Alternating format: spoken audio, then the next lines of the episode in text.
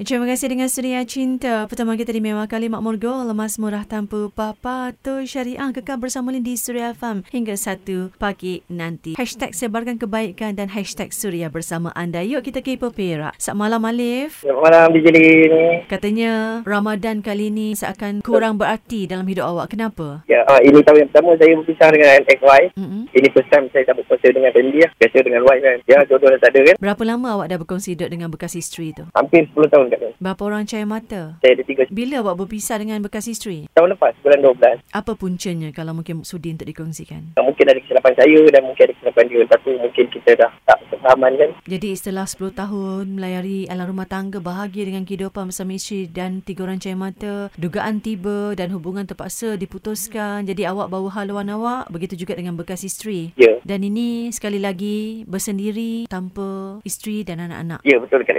Ini tahun yang pertama saya tak ada isteri. Rasa tu dia macam lain sikit lah. Dia rasa kita dengan anak family kan. Tiba-tiba tahun ni tak ada kan. So dia macam lain sikit lah bagi saya. Macam seindah yang dulu tu lah. Anak-anak pada awak ke pada bekas isteri? Ah, Pada bekas isteri. Jadi daripada awak bercerai bulan 12 tahun lepas hingga ke sekarang ini, pernah ke melawat anak-anak awak Uh, dia tak bagi. Dia tak bagi saya melawat anak-anak. Tapi itulah dia cakap. Minta saya minta satu dah. Jaga anak-anak saya elok-elok je lah. Tapi nafkah untuk anak-anak awak tetap bagi kan? Ya Kak Lim.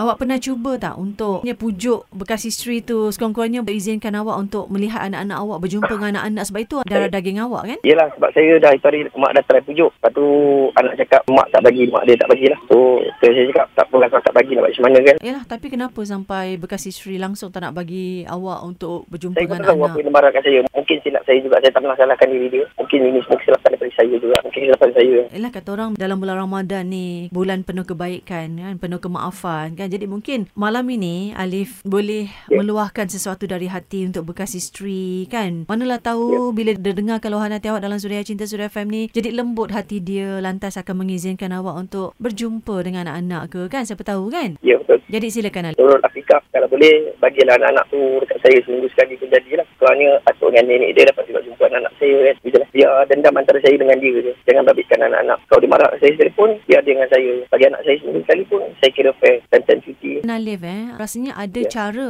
un- melalui saluran yang betul kan untuk mungkin mendapatkan hemat peguam dan sebagainya Mungkin yang tu saya akan buat kalau dia masih berkeras juga. Kan sebab bagi Lin patutnya ni tak berlaku lah sebenarnya kan menghalang anak-anak Ah, jumpa dengan ayahnya betul. menghalang anak-anak jumpa dengan ibunya itu Macam tak profesional. Benda tu dia dengan kita je. Jangan babitkan anak-anak. Walaupun dia tak perhati dengan saya sekalipun, tolong jangan babitkan anak. Sebab saya pun ada hak tu anak saya kan. Tapi itulah susah nak cakap.